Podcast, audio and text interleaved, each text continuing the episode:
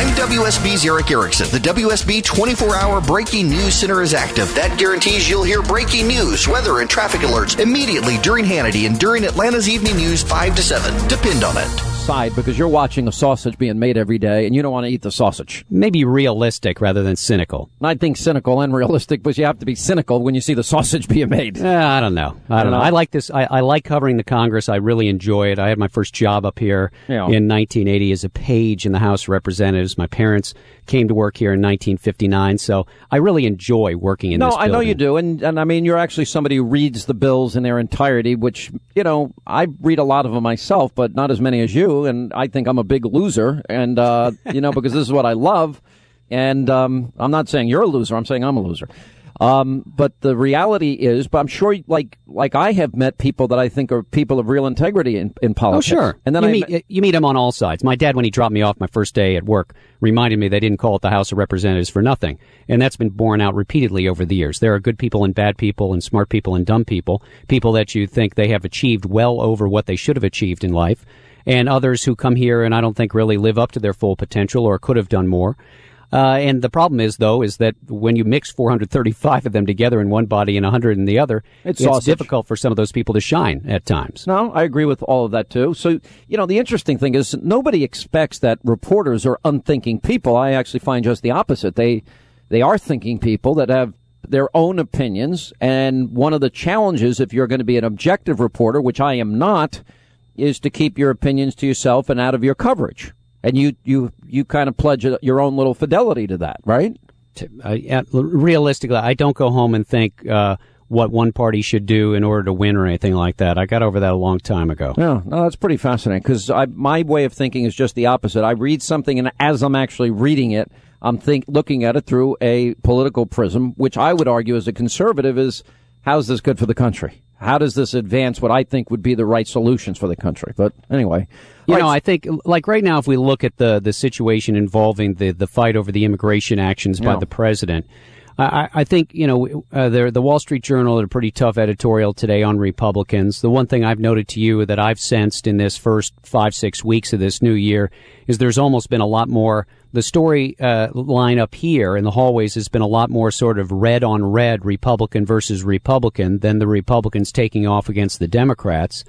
And, you know, I, I guess looking back and looking at how effective you can be at times, whether it's the R or the D in charge, you have to have unity in, in your caucus. If you don't have that, then you're going to trip up. And right now the Republicans are at odds with each other. You know, I was I was thinking back because there's a lot of people say, well, they can't shut down the Department of Homeland Security. That'd be a terrible error. You know, I was thinking about that the other day, Sean, and you know, look, they took a lot of flack in 2013, but in the end, I don't think it really hurt them or anything like that. They, they won big in the 2014 elections. But I guess the question I sort of had was, what did that shutdown achieve? You know, they, I don't think they suffered because of it at all, but what did it accomplish? What did it achieve for the Republican Party in terms of moving the debate forward and, and getting what they want?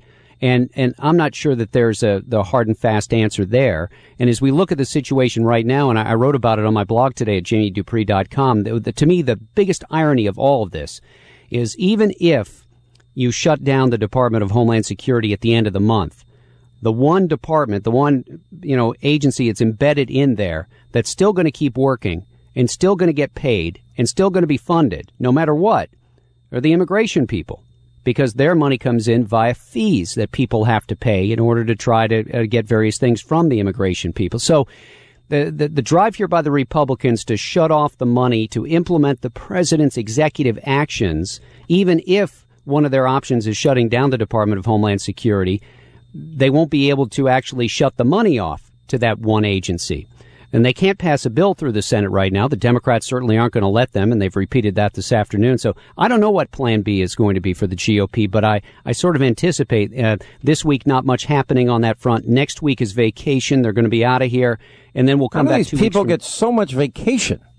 Yeah, well, they call it their district work period. Um, I always argue, yeah, that's fine. You can work back home, but if you're not here working on the floors of the House and Senate and holding hearings. I get that you're back talking to constituents, but it's not the same as being here. So they will not be in session next week.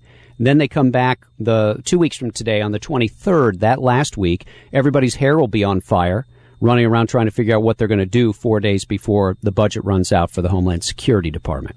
Let me ask you about uh, Prime Minister Netanyahu's visit, which is March yeah. the 3rd. Um, there's been talk, one, of moving it to a different venue, which I don't think they should do. And number two, there was uh, Jewish Political News Update had a report that you know, the president is behind the scenes urging Democrats not to go when he visits next month.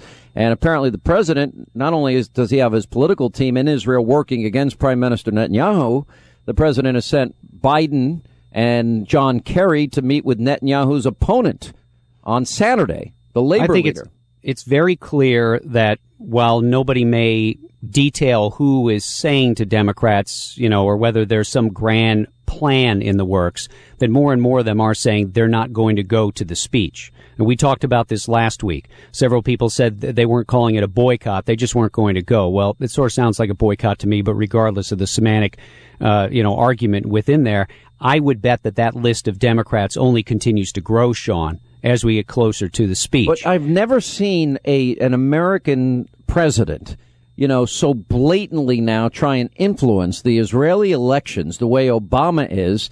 Uh, he could have prevented his former campaign workers from going over there working against the prime minister. He doesn't well, have to send. He doesn't have advocate. to send Biden and John Kerry over to meet with his opponent. Yeah, let me play devil's advocate, and I bet you that some Democrats would say that they're furious because Netanyahu they think is trying to influence what they're doing over here. Well, they've been I'm not saying making that, no, argument. I just no, think no. I've heard. I've heard the argument. I've heard the argument, but the only problem is if you go to the New York Times initial report, uh, it said Boehner uh, with the administration's knowledge and approval. And then there's been now mixed reports that, in fact, they were in the loop and that there was no protocol breach.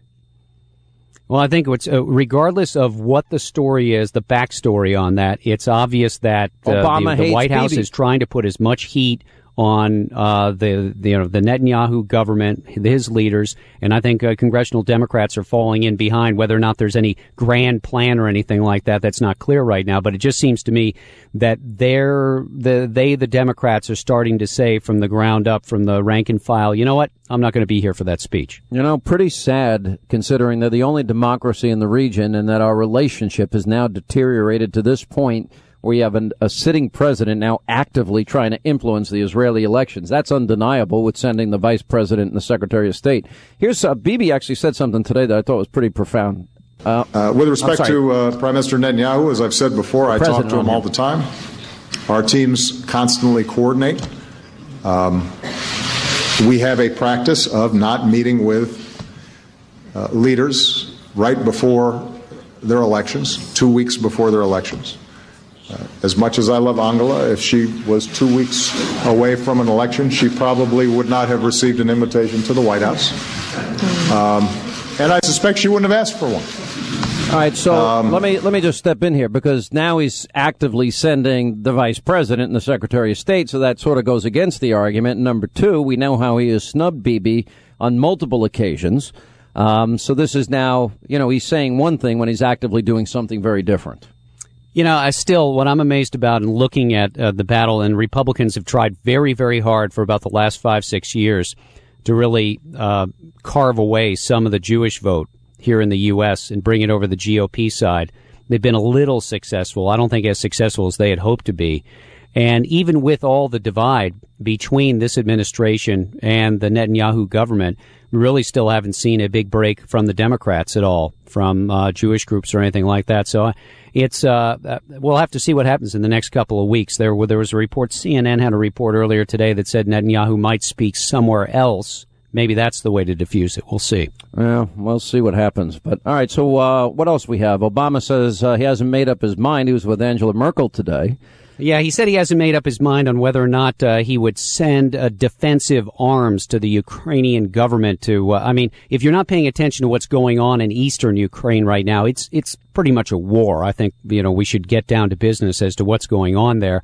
Uh, uh, Merkel actually had the soundbite today in which she said this was sort of the last diplomatic chance for the Russians to back off, but I don't get any sense, as we've talked about a number of times, that Vladimir Putin is interested in that. That we have a number of lawmakers, a growing number here, in both parties, frankly, who believe that the right decision right now is to send a message to the Russians and give the Ukrainians some defensive arms, not to, in a sense, fight a war by proxy against the Russians or anything like that, but give them uh, material and other items to help them defend themselves in the east of Ukraine, which I still, uh, I, I, still wonder when, you know, if, if the Russians wanted to, if the Russian army really wanted to, they could blitz their way across much of Ukraine, especially along the Black Sea if they wanted to. But Putin has not been doing that, and I, I, still wonder what his end game is on this, Sean. Yeah, I don't. I don't think anybody knows. I'll tell you this: the Russian economy is suffering severely because of oil. Well, and the other thing is that that was sort of noted today by the president in his news conference with Merkel, and he said that he would again look at more economic sanctions against the Russians as we move forward. You know, that diplomatic so the diplomatic effort, a lot of people don't believe has produced the results that we need in trying to get the Russians to change. But I don't know. I just got the sense again today that the, the president is reluctant to make a change away from diplomacy and more toward a confrontation, a military one. He said something to the effect of a military solution is not going to be the answer in Ukraine. Hear what the president said about the attack on, on Jews in this kosher supermarket in Paris last month. He said um, he gave this interview to Vox.com, and he called the attackers violent, vicious zealots who behead people and randomly shoot a bunch of folks in a in a deli in Paris. I don't think it was so random. What is he talking about? I don't know. Maybe random in terms of uh, where it could be. I mean, it could have been other places. I get to what you're saying. I think Islamic uh, terror groups kind of have their arms and their focus of hatred focused on Jews, and the rise of anti-Semitism has been well chronicled. I we're mean, still waiting. Speaking of uh, terrorism, we're still waiting on the legislative language from the White House on this authorization for the use of military force against the Islamic State. Know, it was last week we were told in the briefing at the White House that uh, it, it, would be coming down maybe as early as uh, late last week. It didn't.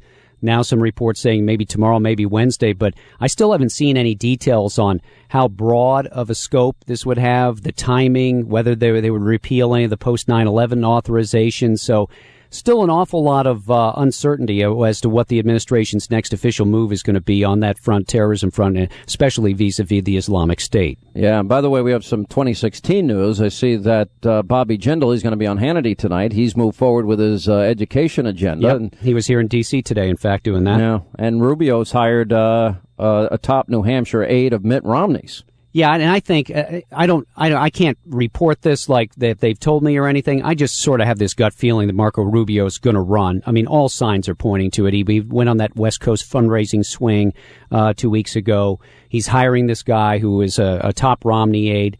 Uh, Jim Merrill's his name, very well regarded you know, it just seems to me all signs are pointing that Romney's going to get in. Jeb Bush now getting ready to release all kinds of emails, part of an ebook tomorrow that he's going to put out, I guess, from uh, that he's put together.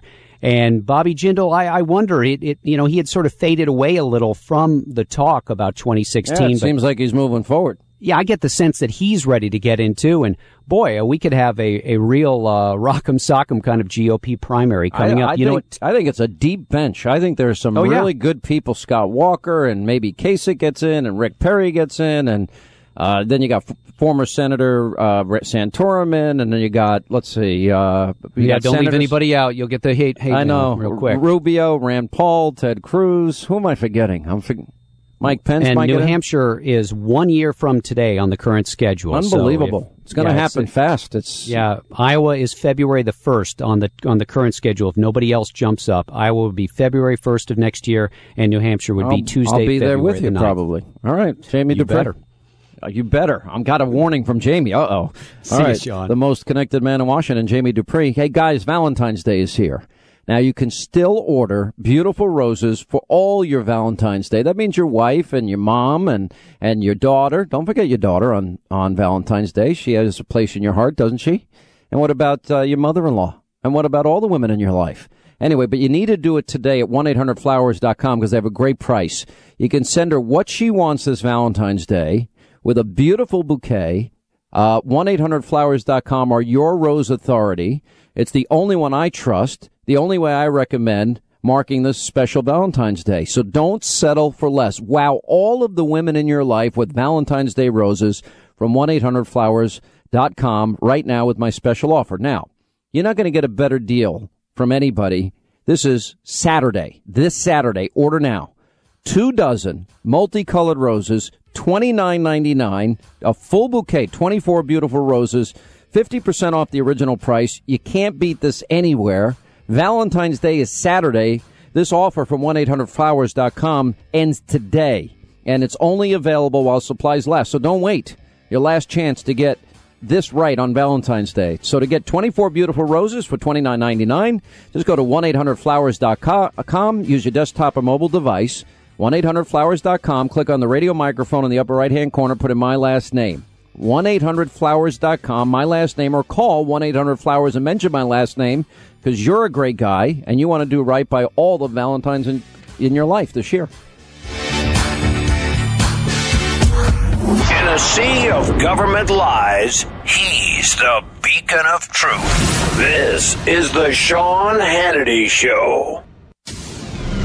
News 95.5 and AM 750 WSB.